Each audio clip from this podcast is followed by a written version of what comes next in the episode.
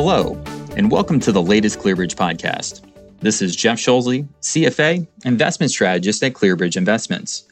ClearBridge is a global equity manager with 198 billion in assets under management, committed to delivering long-term results through authentic active management.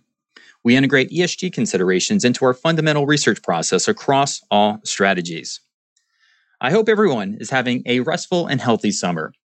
I was able to get away for a few weeks, and despite the many hoops we now have to jump through to travel, I would encourage you to take the days off and enjoy some downtime away from the home office.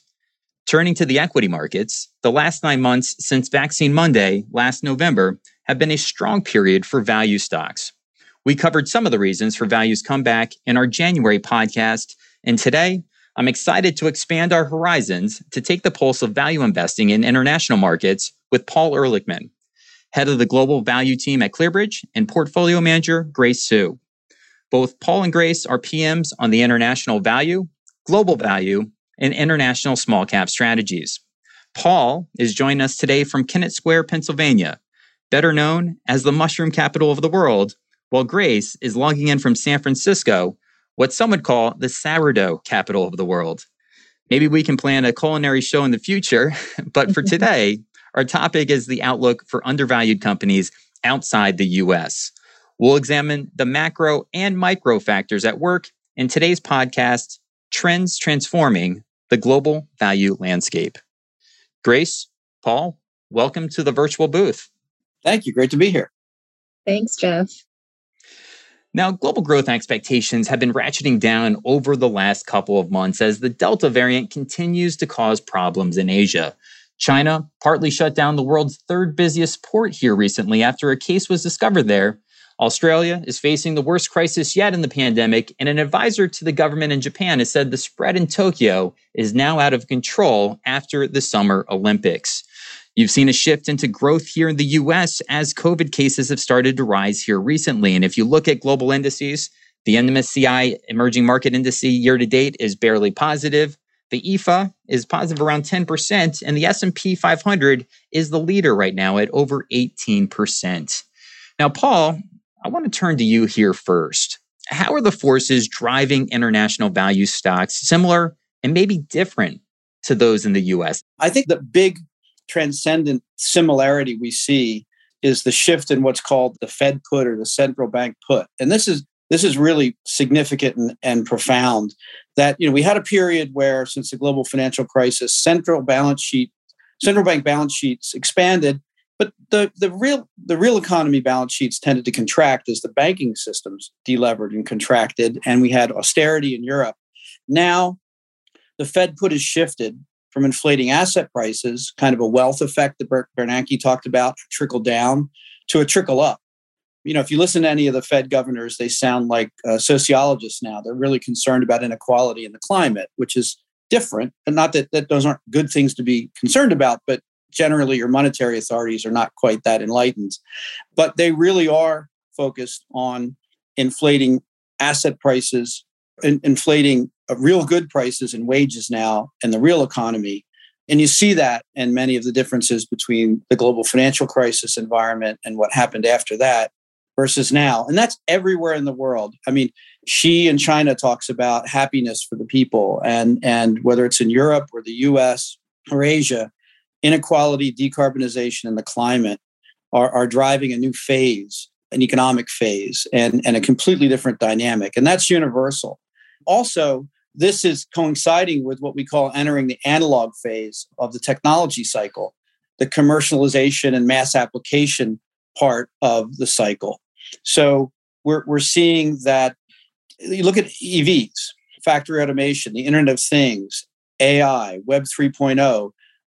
All of these things are going from you know a few hundred thousand vehicles made in a tent of dubious quality to mass production and mass adoption and and we're we're seeing the effect of that with the shortages of copper, the shortages of metals, the pricing power in a lot of the cyclical companies, the industrial companies, and that's really everywhere in the world. Uh, there's Europe and Japan are a bit ahead of us, and this is getting into kind of what's different. you know, one of the big things that's different a bit is as we go from kind of, let's say, the invention and innovation early stages, uh, largely around the consumer, US companies are great at that, right? And we have the biggest companies in the world at that, the FANGs. Now you get into the, the mass application and commercialization, and typically Germany, Europe, the Japanese are the ones that are leaders of that. Think about it. We didn't we invented the transistor and no one had an American transistor radio, you know, 10 years later. The Germans and Japanese and, and the South Koreans, they make all the battery technology. There's no American battery technology going into any EVs or going into storage systems. It's Japanese or German. So we see that the structure of non-US markets is not only offer more cyclical operating leverage, but manufacturing is a larger portion, and they tend to be very good at commercialization and scaling. So that's something different. And, and so non US firms, many of them are better positioned for the phase we believe we're going into. I mean, as I said, you know, you look at Volkswagen and EVs or, or Hyundai and EVs, um, and and the Chinese in battery technology and the Germans in battery technology and Tesla could, wouldn't exist without Panasonic. So those are kind of some of the differences. And then the final difference is that the U.S. is kind of the epicenter of a bit of maybe a classic mania or kind of rhyming with Japan in '89 a little bit, and and you know dominated by a narrow basket of stocks, record high valuations, probably international stocks are one half to one third the valuation relative to history of US companies. We're at 220 to 100 year relative performance lows in emerging markets, the UK, Europe, Japan, relative to the US. So the US is, you know, dominant in the indices, dominant in the top largest companies in the world, the highest relative and absolute valuations in history. So the US is probably more vulnerable, or at least offers lower relative returns for the average stock. Not, not you know, obviously, you can pick value stocks within the US and do very well. And what we see this, and I'll end with this, is that we see the dominance in the US of companies where losses have been piling up. And we see the beginnings of leadership really from the March 2020 lows of companies overseas where cash has been piling up. So losses piling up has been very good and particularly good for the US companies. The Goldman Sachs money losing company index has been booming. Whereas overseas, what we're beginning to see is free cash flows and cash piling up beginning to work. And we think that's a big difference between the US and international, that, that incredible free cash flow and cash generation that we're seeing overseas. Yeah, higher free cash flow generation, more innovative companies, and attractive valuations. I feel like those are the three pillars of uh, an attractive value stock. Now, Grace, I want to turn over to you here for a second. And I had an opportunity to read your latest international small cap commentary, and I came across an interesting stat on the tech growth characteristics that you see in emerging market small caps. Now, what makes the performance of small caps unique in both not only emerging but developed markets outside of the US? Well, Jeff, you know, small caps have had a really nice period of outperformance since the, the March lows last year. And and a lot of that has to do with the economic sensitivity of the small cap asset class, right? They tend to be smaller, more leveraged to domestic economies. And so um, these businesses have uh, tended to outperform as we've recovered from the recession and shutdowns of last year. So small caps have, have had a nice period of outperformance. And we think that that can continue um, based on sort of our, our, macro level thinking, but also especially outside of the US. And um, as Paul had discussed before, this largely relates to the differences in vaccination rates between the US and, and the rest of the world, right? So we've seen that the US has been able to largely normalize our way of life here, and, and economies have reopened, and stocks have done well. And so uh, we think that as the rest of the world catches up with vaccine production and distribution, that their economies can also normalize and recover and you know the stock markets will will fall in line so we're very optimistic about small cap stocks and especially small cap stocks outside the us with respect to your question about you know how we how we find interesting ideas in small cap land you know small caps are really fun. There there's a lot of inefficiencies in the marketplaces. They tend to be more domestically focused companies. They're underfollowed or illiquid. And so you know we we have found that as we do our own work and we study this, the companies in detail, we're able to find a lot of undiscovered companies with good growth potential still trading at very reasonable valuations. One of the stocks is top of mind this morning because we got a takeout bid for uh, one of our companies, Stock Spirits Group. It's a Eastern European spirits distributor, the third largest in Europe but it was trading at half of the valuation as Diageo, the industry leader. And, you know, it was uh, leveraged to a lot of the same themes of recovery and premiumization, but it was just, you know, less followed and less well known. And so, you know, we're really happy that the market was able to kind of see our viewpoint on that name. So that's sort of one way that we we kind of find value in international small cap land.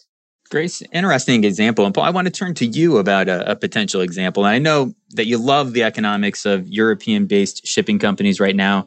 Yes. I mean, if you think about a business dynamic and a setup that couldn't be any better, it certainly was for the, the shipping companies. Maybe talk a little bit about that industry and maybe expand on any other sectors or industries that have you know better value opportunities, whether it's in Europe, Asia, or even the emerging markets. Yeah, shipping is just has been a, a real rich example of the dynamics behind our pro cyclical positioning in our strategies. And it's a combination of recovery and reopening beneficiaries, as well as companies position for this transformation in policy and the economic landscape we talked about towards the, a better, better real economic activity. So the real economy doing well uh, and closing the gaps in a positive way with financial asset prices. So it's kind of an optimistic point of view of, of how the imbalances can, can work out. And, and so shippers, shippers really contain both those characteristics. They're benefiting from a rebound and, um, and a continuing rebound in the global economy. But one very important thing we're seeing, unlike the previous cycle, the super cycle, or the global financial crisis, we're not seeing a supply response from a lot of these cyclical areas because the cyclical companies, having been burned in the past, having just endured a very difficult period of st- secular stagnation, they're not expanding supply. So we're seeing prices rise, shipping rates rise, but it's really across the board. We see this in metals, mining, and, and basic industries and retail everywhere. Companies, even in the face of strong demand, are not expanding supply. So we we don't have a demand problem right now. We have a supply problem right now. And shipping and logistics are a great way to capture that. But they're not buying ships, they're not adding to supply. Rates are going to stay high. It's a stronger for longer part of, of what we see in a lot of the cyclicals. So analysts are generally expecting earnings to fall by 70% over the next two to three years for shipping companies. And every quarter they report, they're pushing that out. So you look at a company like Maersk, they're going to generate 50% of the value of their company, 50% in free cash flow over the next 18 months. That's that's extraordinary. And the cliff of the collapse or the, the normalization of shipping rates, that keeps getting pushed out further and further because there's no supply response. It's kind of like we talk, you know, you hear people talk about potential for an inventory recession. And I go, well, we don't have inventories. How can you have an inventory recession? And you have a situation where you know the buyers don't want to load up on inventory because they think the prices are going to fall. The producers don't want to expand capacity because they think the prices are going to fall. Well if everyone believes that then the prices stay high. Um, and and we're really beginning to see see that effect. And finally getting into kind of the decarbonization and the green economy when you talk about ships and you have an asset that's going to last 20 30 40 years but the way you power that ship and it, changes and is uncertain. In addition to the price of steel jumping 40% all of a sudden it's hard to decide to build capacity because you don't know well am i going to power it with ammonia green hydrogen electric power? Am i going to do diesel fuel bunker put scrubbers in? So decarbonization really creates not just demand but it also constrains supply in a lot of industries. So we're focused on industries where demand is rising, like copper, like shipping, and metals, steel, cement, where it's harder to build capacity because it's a, a carbon producing industry, but it's also an industry that benefits from growth and spending on decarbonization. Yeah, I couldn't agree with you more. I, people are over indexing to the environment that we saw after the global financial crisis plentiful yes. supply, constrained demand. You know, uh, obviously consumers were delevering, banks were delevering, and with the reactivation of fiscal policy, I, I think that certainly has changed that dynamic. And companies are still have that old school mentality um, that they're working off of, which will be good for profitability. But but Paul, you mentioned something in your last response uh, that I really wanted to key in on, which is decarbonization, and it really is uh, you know focuses on ESG, and obviously as core to what we do here at ClearBridge. But against conventional wisdom, companies in traditional value sectors like materials and industrials, they're playing a really important role in the global focus on decarbonization. Now, Paul, I'm going to start off with you again. C- can you maybe explain why this is to our listeners and, and how you approach climate change and other ESG considerations in the portfolio? Yeah. So, from a decarbonization and climate improvement and climate change standpoint, we're, we're constructive. We're not a denier. And our focus is really on investing in those companies that will reflect a growing economy because so the basic belief and you have to step back and, and embrace reality a little bit. We want to increase prosperity. We want to grow. So energy demand will rise. So we're going to demand more energy, but we want that energy to be clean, abundant, and cheap. And so to make that happen, we need to, to make a massive investment in our infrastructure, and there's a transformation. And that involves taking things that we need in our lives that make our lives necessary, like plastics, like electronics, like electricity, and, and the analog things in our lives, and decrease, dematerialize, some people call it, or, or become more efficient.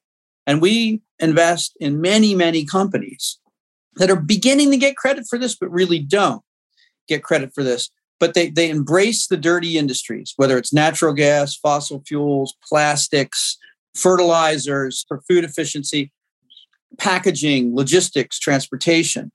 And we can you can either avoid those industries because they produce carbon or you can invest in those industries with companies that are having a transformational radical impact on the way those industries operate. Now, Grace, I want to move over to you. Anything to add, maybe on the, the small cap side from a decarbonization or an ESG perspective? Well, I mean, I, you know, in general, I think for small cap land, we need to be more creative right when it comes to some of these larger esg themes because you know we're, we're, we're not able to own the high profile teslas or SolarEdges of the world right so we generally are looking for areas where we can be the enablers of um, environmentally friendly policies or, or decarbonization policies. And so there, there are some stocks in our portfolio we think are great examples of this. Uh, in Italy, there's a company called Maire Tecnimont, which is fairly well known plant engineering and construction firm. They they specialize in the petrochemical and fertilizer industry, and and their legacy business is, is rebuilding nicely from the downturn. But what's really interesting about this company is that they've spent the past few years really investing in an energy transition business. So they're developing new generation technologies to help their clients decarbonize their own production processes. And through this investment now, they're looking at a pipeline that's that's over six billion in potential orders, and, and they're actually starting to bid on them now. So this isn't something that's a pipe dream decades in the future. We're going to see revenue and earnings from this in the next 18 months and significant, you know, earnings growth impact from this energy transition business for Maire that is trading still at low teens PEs, which is you know generally what you'd expect uh, an industrial heavy industrials company to trade at. But once I think the market starts to recognize the potential growth of this green energy transition business for them, the, the re-rating here is really significant. Another stock we had in the portfolio we've talked about a lot lately is AMG, Advanced Metallurgical Group. Um, and it's interesting from a few different angles. So, so it's a it's a metals company. Uh, they have two main divisions. They in the critical materials division they make vanadium and lithium, which is very important for, for batteries and energy storage. And then they also have a engineering solutions division where they they make vacuum furnace equipment for for jet engines and they have specialty alloys that they use so so they're cleaner to make and recycle and, and are, are, lighter and more weight efficient. So you know they're they're strong esg tailwinds for this company but but they've taken it a step further where they've actually analyzed the the benefit of their carbon reduction technologies. And they estimate it to be 51 million tons of co2 per year and if you take the current price of carbon credits right now, that equals two and a half billion um, of potential carbon credit uh, value to this company, whose market cap is is not even a billion. So you know they're looking to certify and potentially monetize this, but but it's an interesting angle, and it sort of highlights how you know in our stock selection process we tend to be more creative i think than than your typical value manager or typical uh, investment manager because we we don't shy away from industries that are labeled as bad for certain themes or, or, or um, you know not participating in certain themes we actually try to think about all right well is there another way to approach it? Are there companies doing things differently? And are there certain angles of opportunity that are not exploited in the stock price yet that we can invest at a reasonable price we can really benefit from going forward? Well, I have one question that's certainly on my mind, and I think on the minds of most of the listeners here which is the elephant in the global economy, which is China. What's your outlook in China? Obviously, you've seen a huge regulatory response here since last November. Actually, since last November, you've seen 52 major regulatory moves by Beijing. And literally yesterday, the online insurance space is the latest area to come under fire. So the question I have is Has this aggressive regulatory stance made the JD.coms of the world or the tutoring companies or now the online insurance companies attractive to you as a value investor, or do you still see risk here in this space? Now, Grace, do these, you know, after obviously the sell-off that we've seen in the regulatory stance, are you know some of these areas attractive to you as a value investor? Yeah, oh, we've been looking uh, pretty carefully at, you know, in particular, I've spent some time on the, the tech names because those were the largest in in the index and and also just you know the popular media things like that. And just i guess i had a, had a couple of thoughts to start with. The you know technology is is important for the chinese government and we, we don't think that that the government is looking to to destroy these companies or to stop them it's it, they're not looking to, to harm the tech sector. They're actually quite proud of what they've been able to grow and develop over the years, which are some of the most innovative and world leading companies that we have around the world. Beijing's main consideration is and ho- always has been social stability, right? They have a billion and a half people to provide for, and they cannot tolerate instability. And so so that's their primary concern. And, you know, we're not in 1989 anymore where they can roll tanks through Tiananmen Square. I mean, that's not the way they promote stability. Nowadays, it's through the control of information flow. And so they need the technology companies to help them with that. So, so we think that you know the the technology sector is still very investable. It's just that you you really have to understand the government wants to have companies that are aligned with its intentions and its um, and its purpose. And um, the other thing to keep in mind is that the data that is collected by these technology companies ultimately is owned by the government. And so those are you know two important things to keep in mind. On the the regulation front, you know, as Paul was discussing, it, you know, there will be more regulation going forward part of why a lot of these private sector Chinese companies were able to grow so quickly in the past few decades was because regulation was more loosely defined or it was still evolving as these companies were defining their industries. And so they were able to parlay success in one area into another, and then they built up into monopolies. And so, you know, the government is realizing that, and it's realizing that these, these companies are becoming pervasive in everyday life, and there needs to be a more sound structural framework around industries and and how companies are able to to grow and parlay their successes into other areas. So we expect there to be more regulation. And it's not a bad thing for the long term development of its own financial and capital markets and the well being of its people.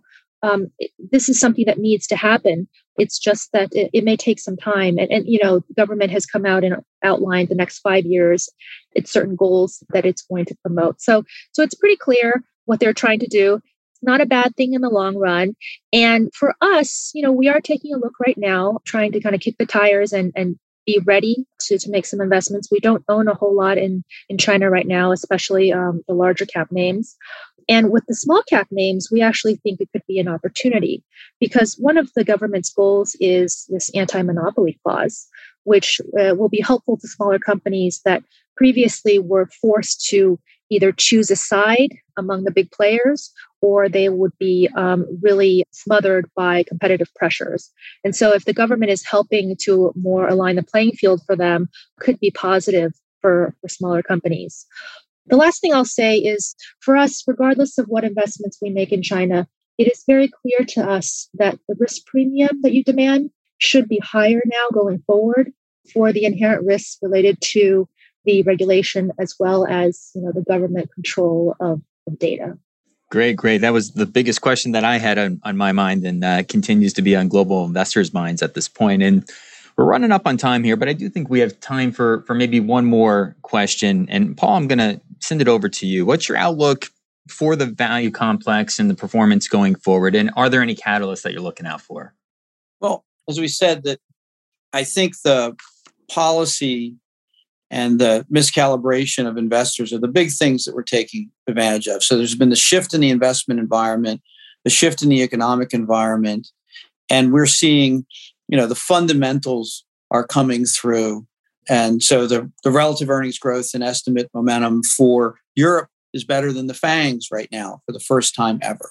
So we're, we're going to continue to look, since we're bottom up, we can think whatever we want, but we need to see signs that fundamentally companies are continue to generate free cash flows, companies continue to generate strong growth, and wait for investors to really recalibrate to the you know it's kind of like value managers were told don't fight the old Fed. Well, I think everyone else you know the lesson from us is well don't fight the new Fed either. And we're going to see stimulation of the real economy. So we're not inflationists. I, I don't know if you know inflation doesn't really have to rocket we just need strong nominal GDP growth and policies that support strong nominal GDP growth. If we had a one macro thing to look at, probably be velocity. We think velocity could begin to pick up and look for our companies to continue to drive earnings. Once again, we're, we're stronger for longer.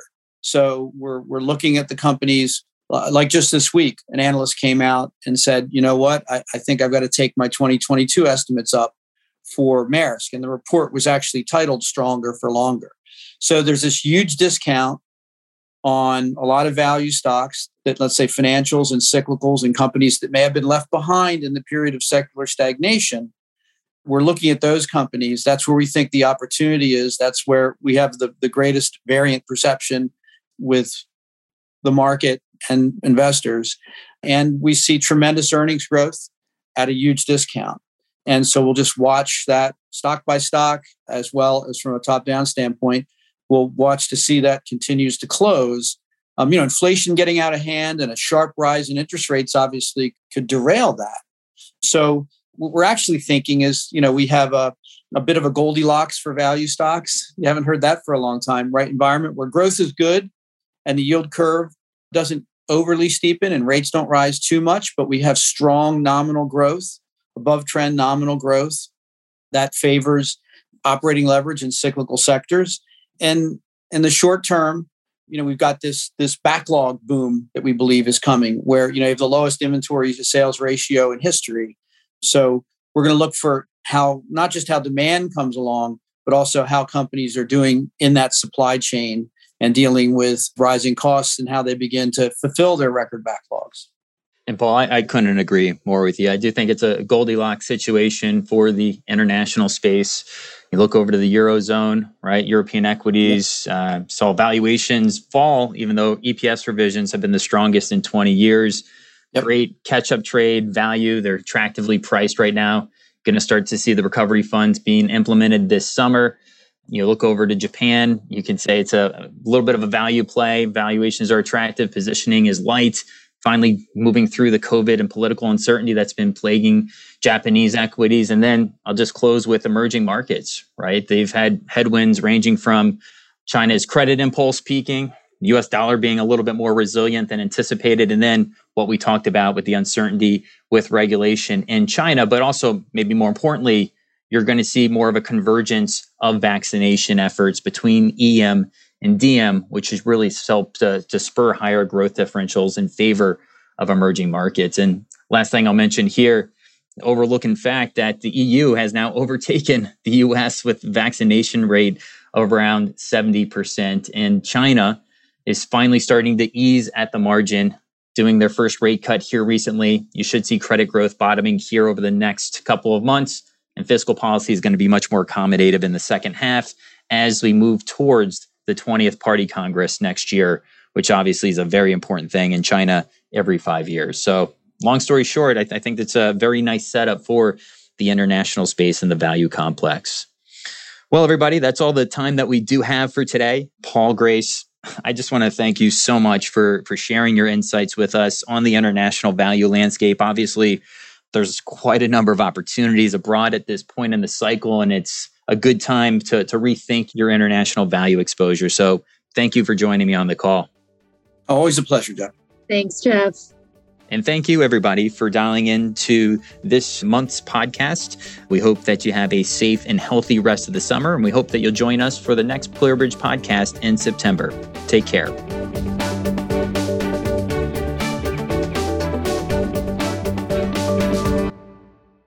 Please note the following.